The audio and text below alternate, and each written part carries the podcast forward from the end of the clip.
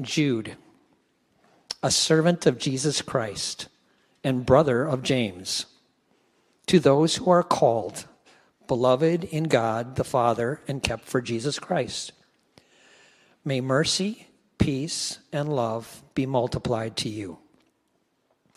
Beloved, although I was very eager to write to you about our common salvation, I found it necessary to write appealing to you to contend for the faith that was once for all delivered to the saints. For certain people have crept in unnoticed, who long ago were designated for this condemnation, ungodly people who pervert the grace of our God into sensuality and deny our only Master and Lord, Jesus Christ. Now, I want to remind you, although you once fully knew it, that Jesus, who saved a people out of the land of Egypt, afterward destroyed those who did not believe. And the angels, who did not stay within their own position of authority, but left their proper dwelling, he has kept in eternal chains under gloomy darkness until the judgment of the great day. Just as Sodom and Gomorrah and the surrounding cities, which likewise indulged in sexual immorality and pursued unnatural desire, serve as an example by undergoing a punishment of eternal fire.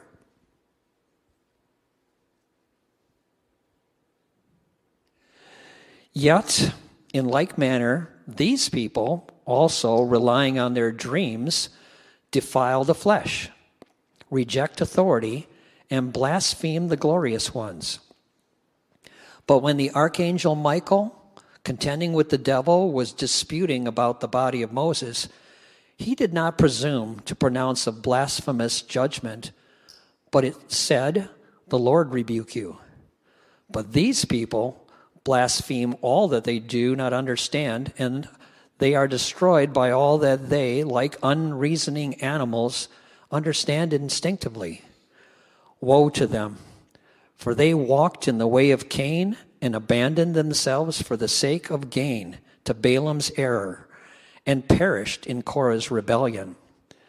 These are hidden reefs at your love feast as they feast with you without fear shepherds feeding themselves, waterless clouds swept along by winds, fruitless trees in late autumn, twice dead, uprooted, wild waves of the sea casting up foam of their own shame, wandering stars for whom the gloom of utter darkness has been reserved forever.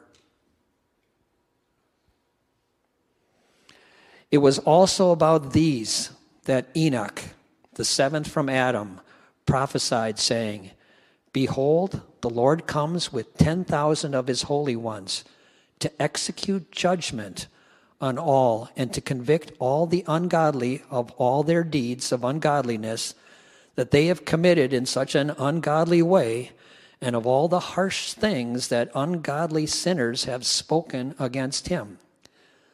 These are grumblers, malcontents, following their own sinful desires. They are loudmouth boasters, showing favoritism to gain advantage.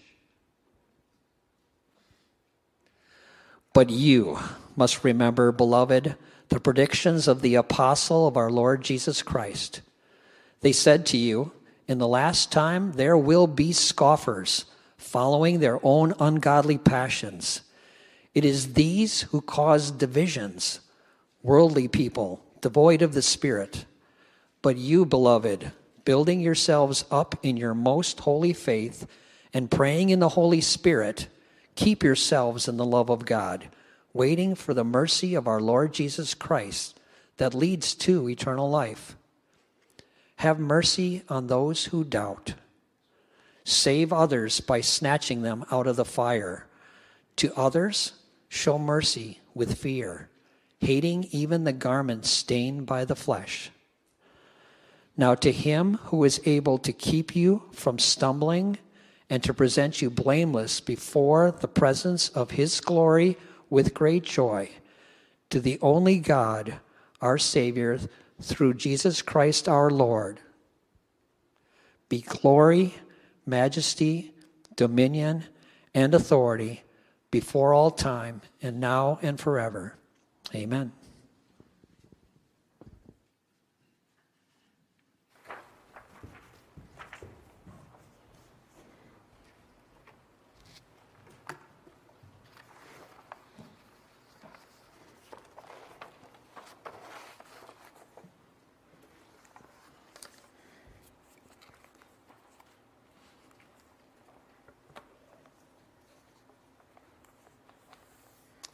This is the last message in this series on the praying church.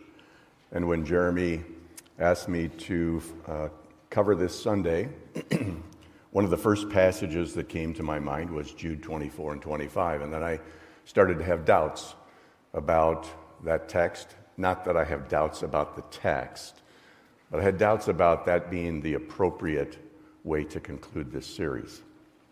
And then a couple of weeks ago, Jeremy said something in one of his messages on prayer, and it was all that, that I needed to hear from the Spirit. This, this was the right place to land for this series. So I trust that God's Word and the truth of God's Word would encourage you and cause you and cause me to worship Him in spirit and in truth. To that end, let's pray that He accomplishes that. Father, we come into your presence. You are a holy God. Who could rescue us from all of our failings?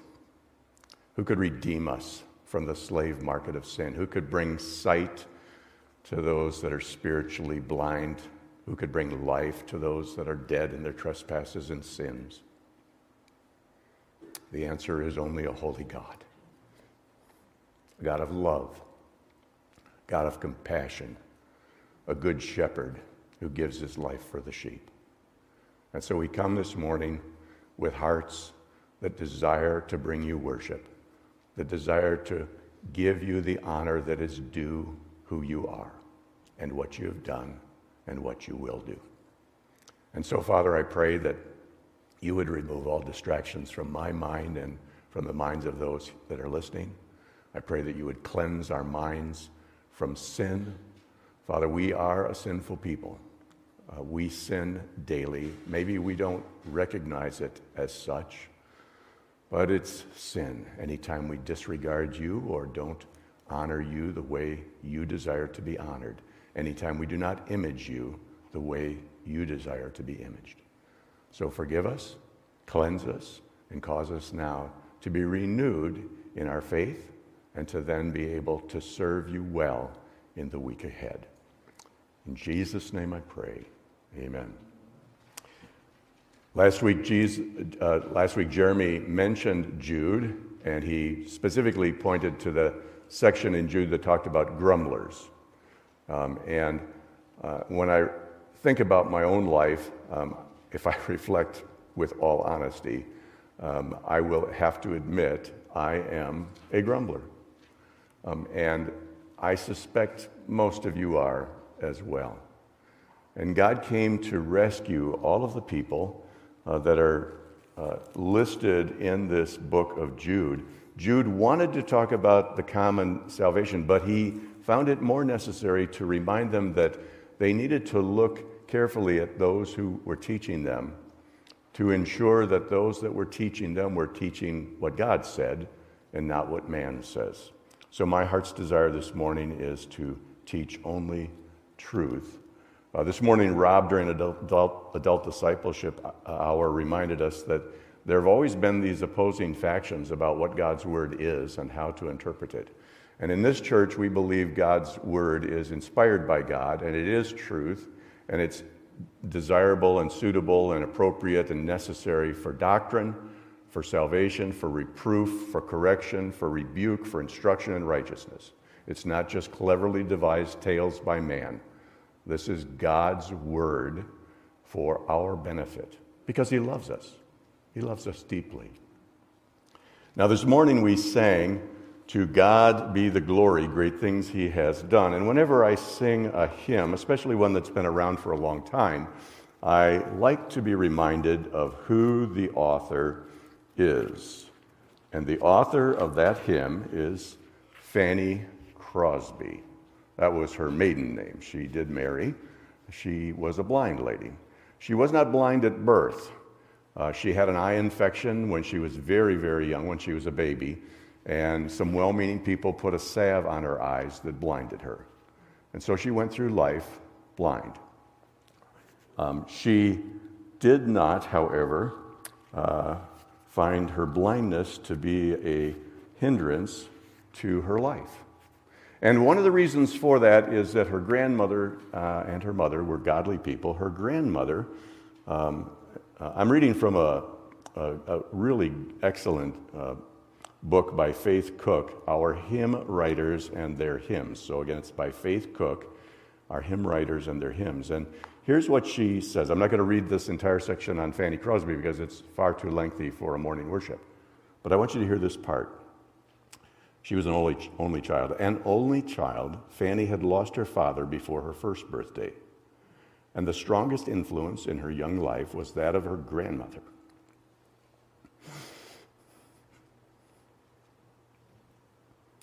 Who took special delight in introducing her blind daughter to the beauties of nature.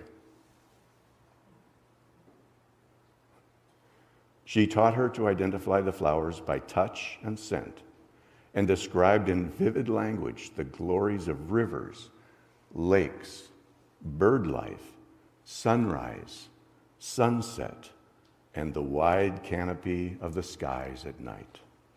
Fanny could recognize the different trees by the feel of the leaves. But more than this, her grandmother taught her to love the scriptures. And soon Fanny was committing long passages to memory. Know if you hear nothing else this morning, know that as a father, as a mother, as a grandmother, as a grandfather, as an uncle, as a aunt, as a nephew, as a niece, you have an opportunity to be a blessing in the lives of others. You just don't know. And in fact, the impact was so great that Fanny Crosby wrote, To God be the glory, which we sang and we will sing again. And I especially appreciate one of the stanzas of that hymn, that great hymn. This hymn was often sung at the Billy Graham Crusades, along with some other favorites. Great things he has taught us, great things he has done, and great our rejoicing through Jesus the Son. But purer and higher and greater will be our wonder, our transport, when Jesus we see when Jesus we see. She also wrote another song that many of you will recognize.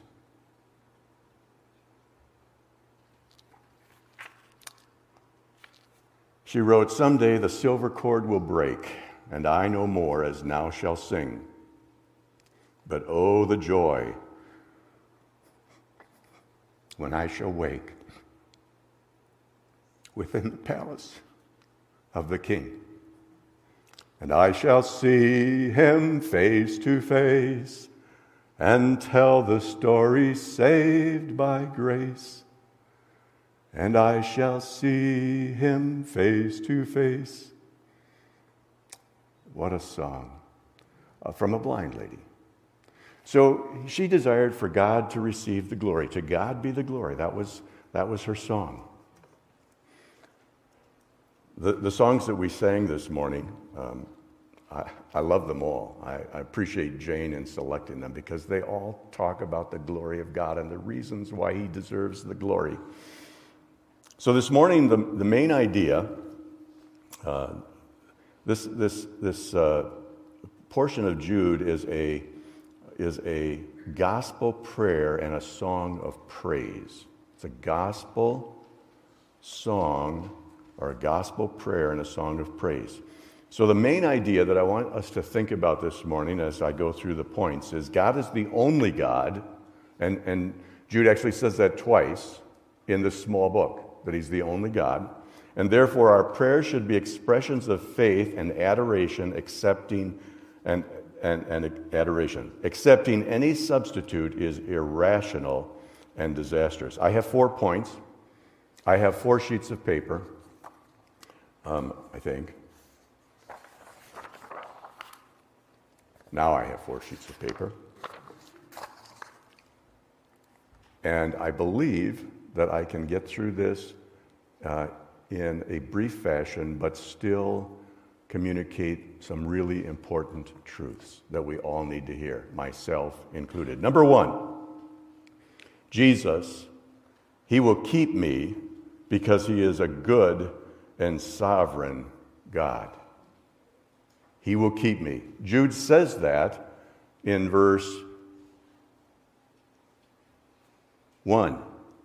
He's writing to, uh, and by the way, Jude is the half brother of Jesus, if you didn't know that. So he had a claim to fame, although he didn't boast about that. He boasted in Christ. But he says, To those who are called, beloved in God the Father, and kept for Jesus Christ.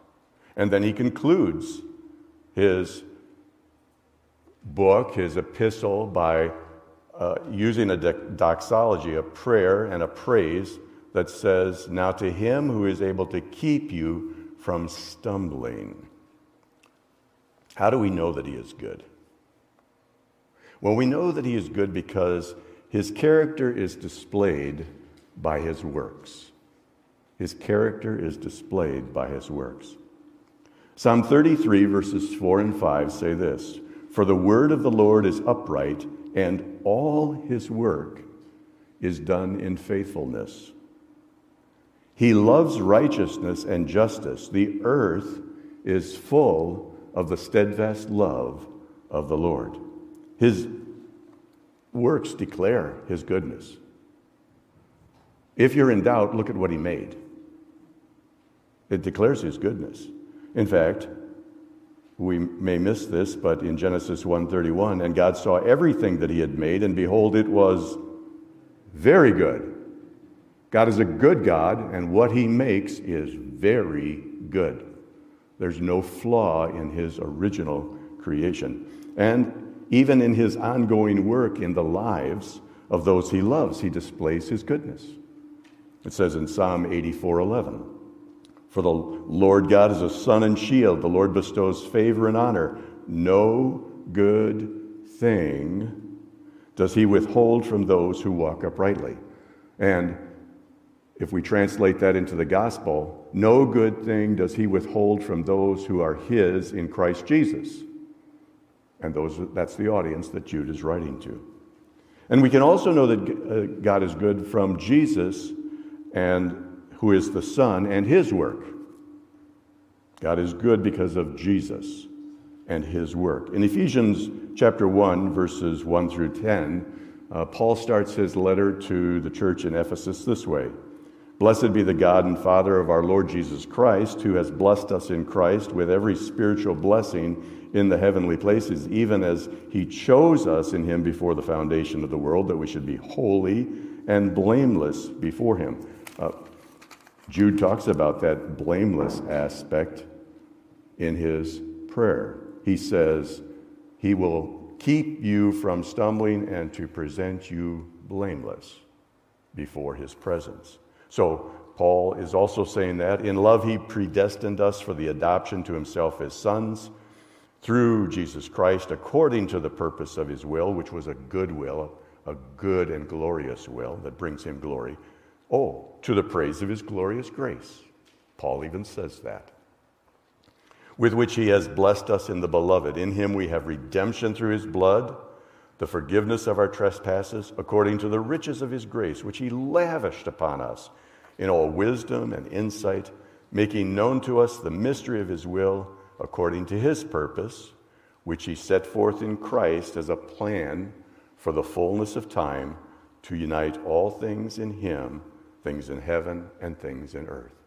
So Jesus also reveals God's goodness, and he was a perfect image bearer. He was the Son of God. And we can also see that God is good by the promises made that are promises kept. When God makes a promise, his promise is solid. It's, rock, it's better than rock solid. It's better than titanium solid. It's better than diamond solid. It is solid, solid. Not mushy solid at all. Not, not temporary solid. It's solid forever. He's a rock. Uh, I like the way Paul says this to the church in Corinth in 2 Corinthians 1:20. For all, let that sink in. For all the promises of God find their yes in him. Think about that for a second. God is saying, when I make a promise, I say yes to it. Nothing more needs to be discussed. It's settled. I make the promise. I can keep the promise. I will keep the promise. I say yes to the promise I made. He makes no promises frivolously. His, his promises are good. And so that is why it is through him that we utter our, our amen to God for his glory.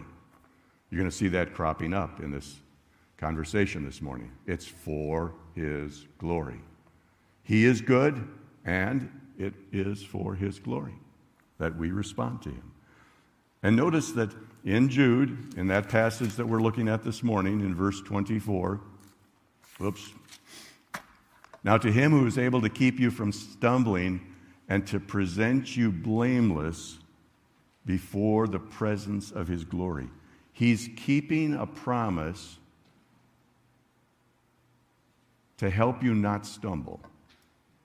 Now, we do succumb to temptation and we do yield to temptation, but he's not going to be giving up on his promise. He, he's desiring that we not stumble. That's his goal for us.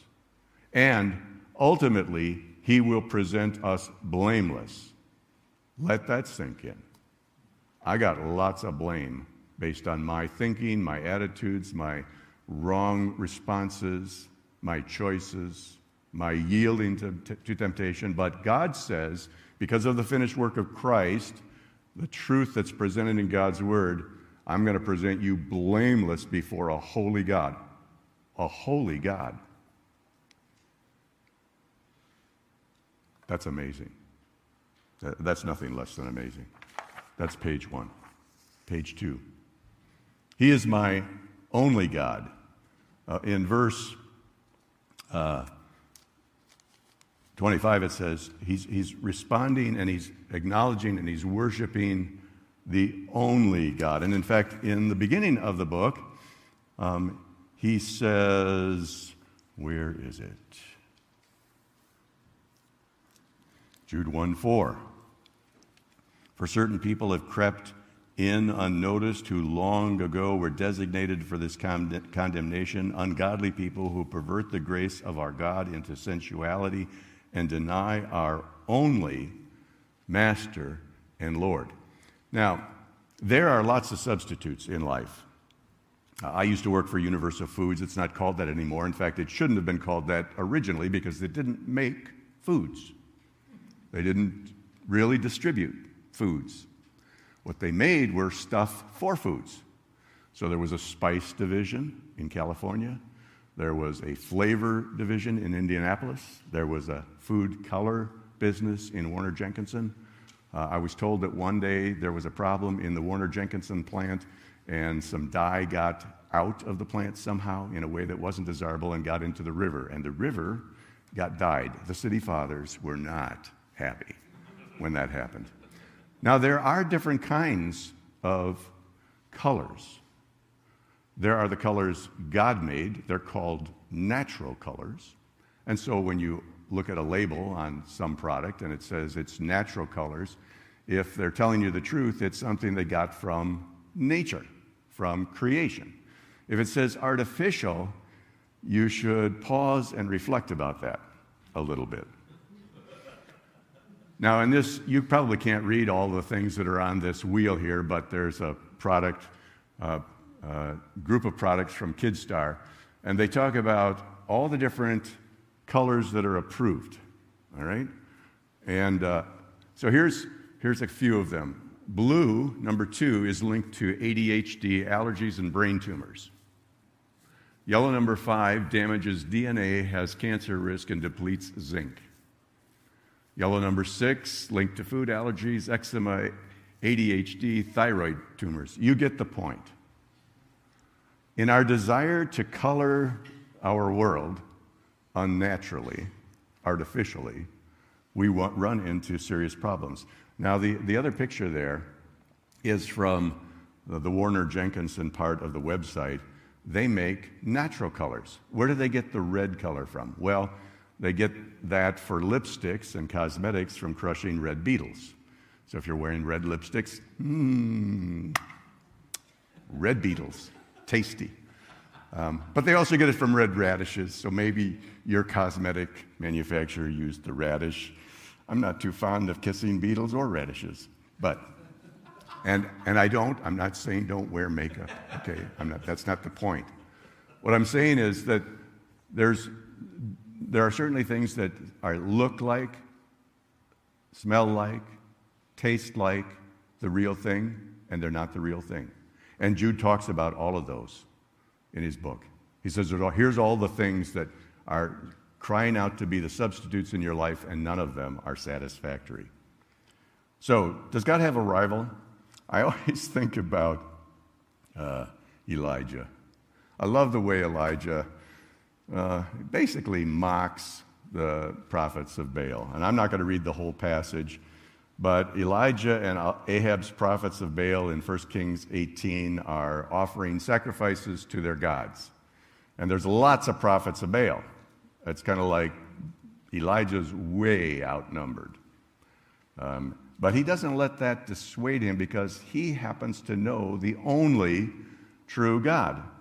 And so he says to them in verse 21 How long will you go limping between two different opinions? If the Lord is God, follow him, but if Baal, then follow him. So he's acknowledging maybe Baal is your God and maybe he's a God. Let's put him to the test. And so they cry out in verse 26 Oh, Baal, answer us! But there was no voice, and no one answered. Uh, we do the same thing. We, we bring substitutes into our lives that we think will satisfy, that think irrationally are a good thing for us when God says they are not. And in verse 29, as the midday passed, they raved on until the time of the offering of the oblation, but there was no voice, no one answered, no one paid attention. But when Elijah prayed to the only true God, fire came down because he is the only true God. Psalm 86:10 says this, "For you are great and do wondrous things. You alone are God." Isaiah 45 verse 14 says this, "Thus says the Lord, the wealth of Egypt and the merchandise of Cush and the Sabaeans, the men of stature shall come over to you and be yours. They shall follow you, they shall come over in chains and bow down to you." They will plead with you, saying, Surely God is with you. So they're talking to the people of God, those that are trusting in God. And this is what they say And there is no other, no God besides him. Even Satan and the demons know the truth of the matter. Think about that. They know there is only one true God. They present the alternatives as a way to deceive. They're liars. First, uh, John's epistle. John loved to talk about the only God. And he kept pointing to Jesus. Believe Jesus. Believe Jesus. These things are written that you might believe in the name of the Son of God. John 1:18. No one has ever seen God, the only God who is at the Father's side, he has made him known. He's calling Jesus the only God, just like Jude did. John 3:16. Don't miss this. We know this verse. For God so loved the world that he gave his only Son, who is the only God, that whoever believes in him should not perish but have eternal life. John 5 44. How can you believe when you receive glory from one another and do not seek the glory that comes from the only God? John 17 3. And this is eternal life, that they know you the only true God, and Jesus Christ, whom you have sent. So clearly, John believes there's only one true God. Elijah clearly believes there's only one true God. The psalmist clearly believes it, and in fact, Satan believes it too.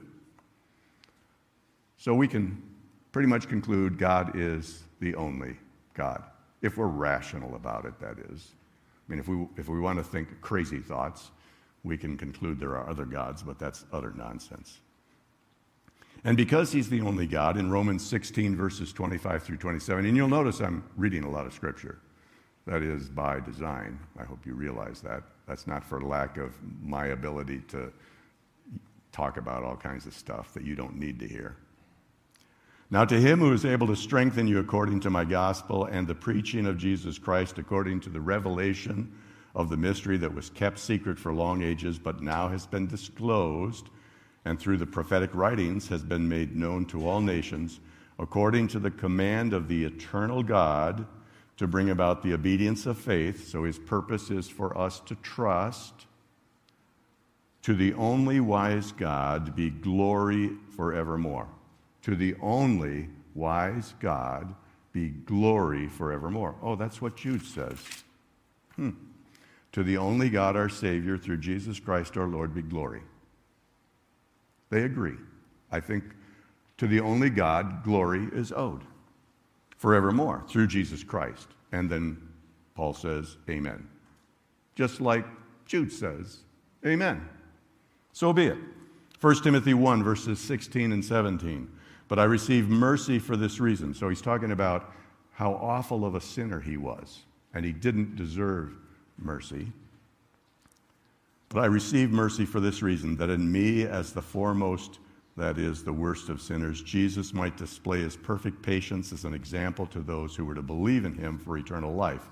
To the King of ages, immortal, invisible, the only God, be honor and glory forever and ever. Amen. Jude 1 4 says that. So ask yourself what other gods might have to offer that are better than what is presented in Romans chapter 8. And I'm not going to read Romans chapter 8, except for to read one verse, the very first one. You can read some of the others. I think I put them in the notes. There is now, therefore, no condemnation for those who are in Christ Jesus. And He is the only God. So He gets to declare, There is now no condemnation if you are in me. Praise God for that. Number three, He is my Savior. Uh, that's what Jude says. To the only God, our Savior, through Jesus Christ our Lord. The Lord God is our Savior. Jesus is our Savior. And what are the limitations to his salvation? Let's figure out how he is limited.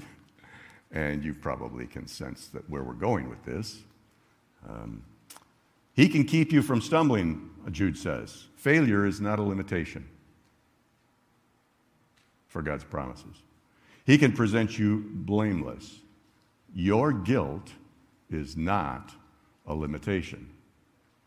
It's not good. You are guilty apart from Christ. You deserve to be punished for your sin, but that's not a limiting factor for God's salvation. He can save the worst of sinners, myself included.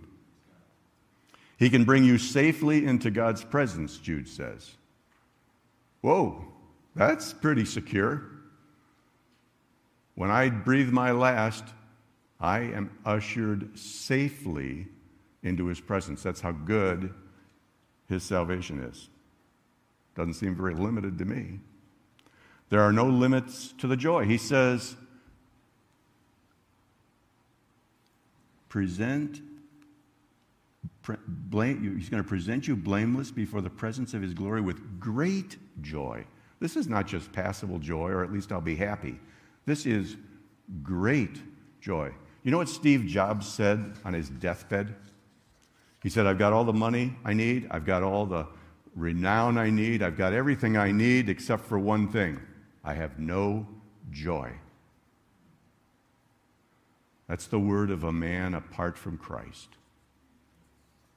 Please don't be that person. What about works? Well, he did the work He does the work and he completes the work. So, hmm, I don't have to do the work. He completed the work on Calvary. He declared on Calvary, it is finished. He currently does the work in you through God and through His Holy Spirit. He can do this because of the new covenant that He established that we're going to celebrate in just a few minutes here.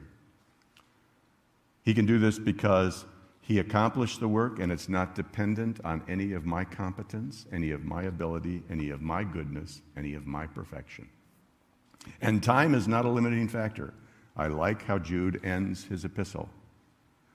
This God, the only God, deserves glory and majesty and dominion and authority before all time, now, and forevermore.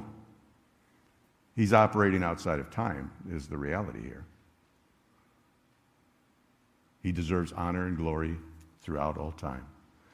Uh, I might say I ran out of time, I did not have time, I don't think I have enough time. God doesn't have that problem when it comes to salvation. He's not limited by time. At just the right time, Jesus came to save.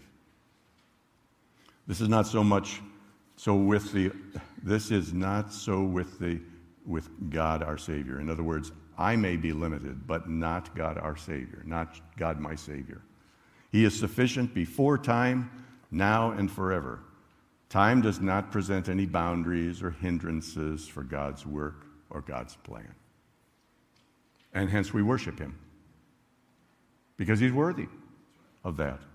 And finally, number four. I grabbed some pictures from creation because you all can see. Is there anybody here that's blind? Raise your hand. Okay, nobody's blind. So you can see. Um, one of the things that Jude says is God gets the credit, God gets the glory. He gets all the credit, not my works, not my wealth, not my skills. In fact, the hymn we sang was only a holy God.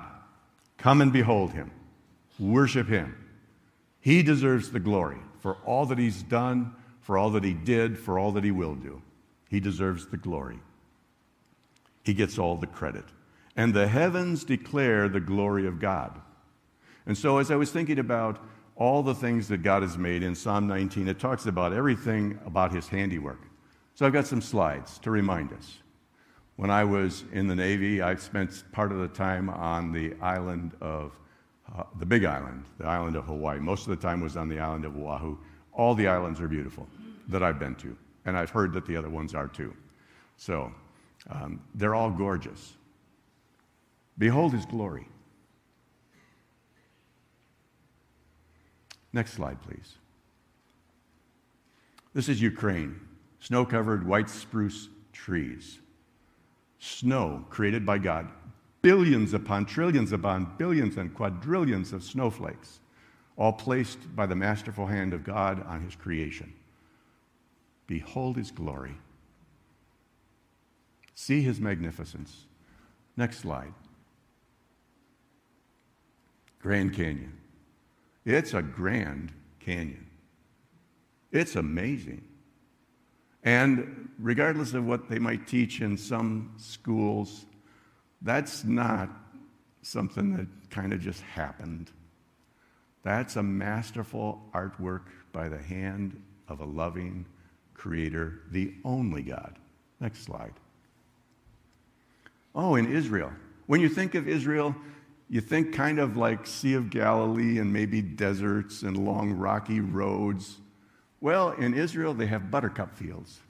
I always think of Princess Buttercup when I see Buttercup. If you don't know what that is, talk to somebody that's watched The Princess Bride. Uh, behold God's glory. Just a little snapshot. He's revealing himself that we may see him in a unique and special way. Next slide. Oh, the skies declare his glory. Did you ever notice how many blues there are? Wendy, how many blues are there? Lots. Wendy says lots. There's lots and lots and lots of blues, all from the creative hand of God, the master artist. Next slide. Ireland.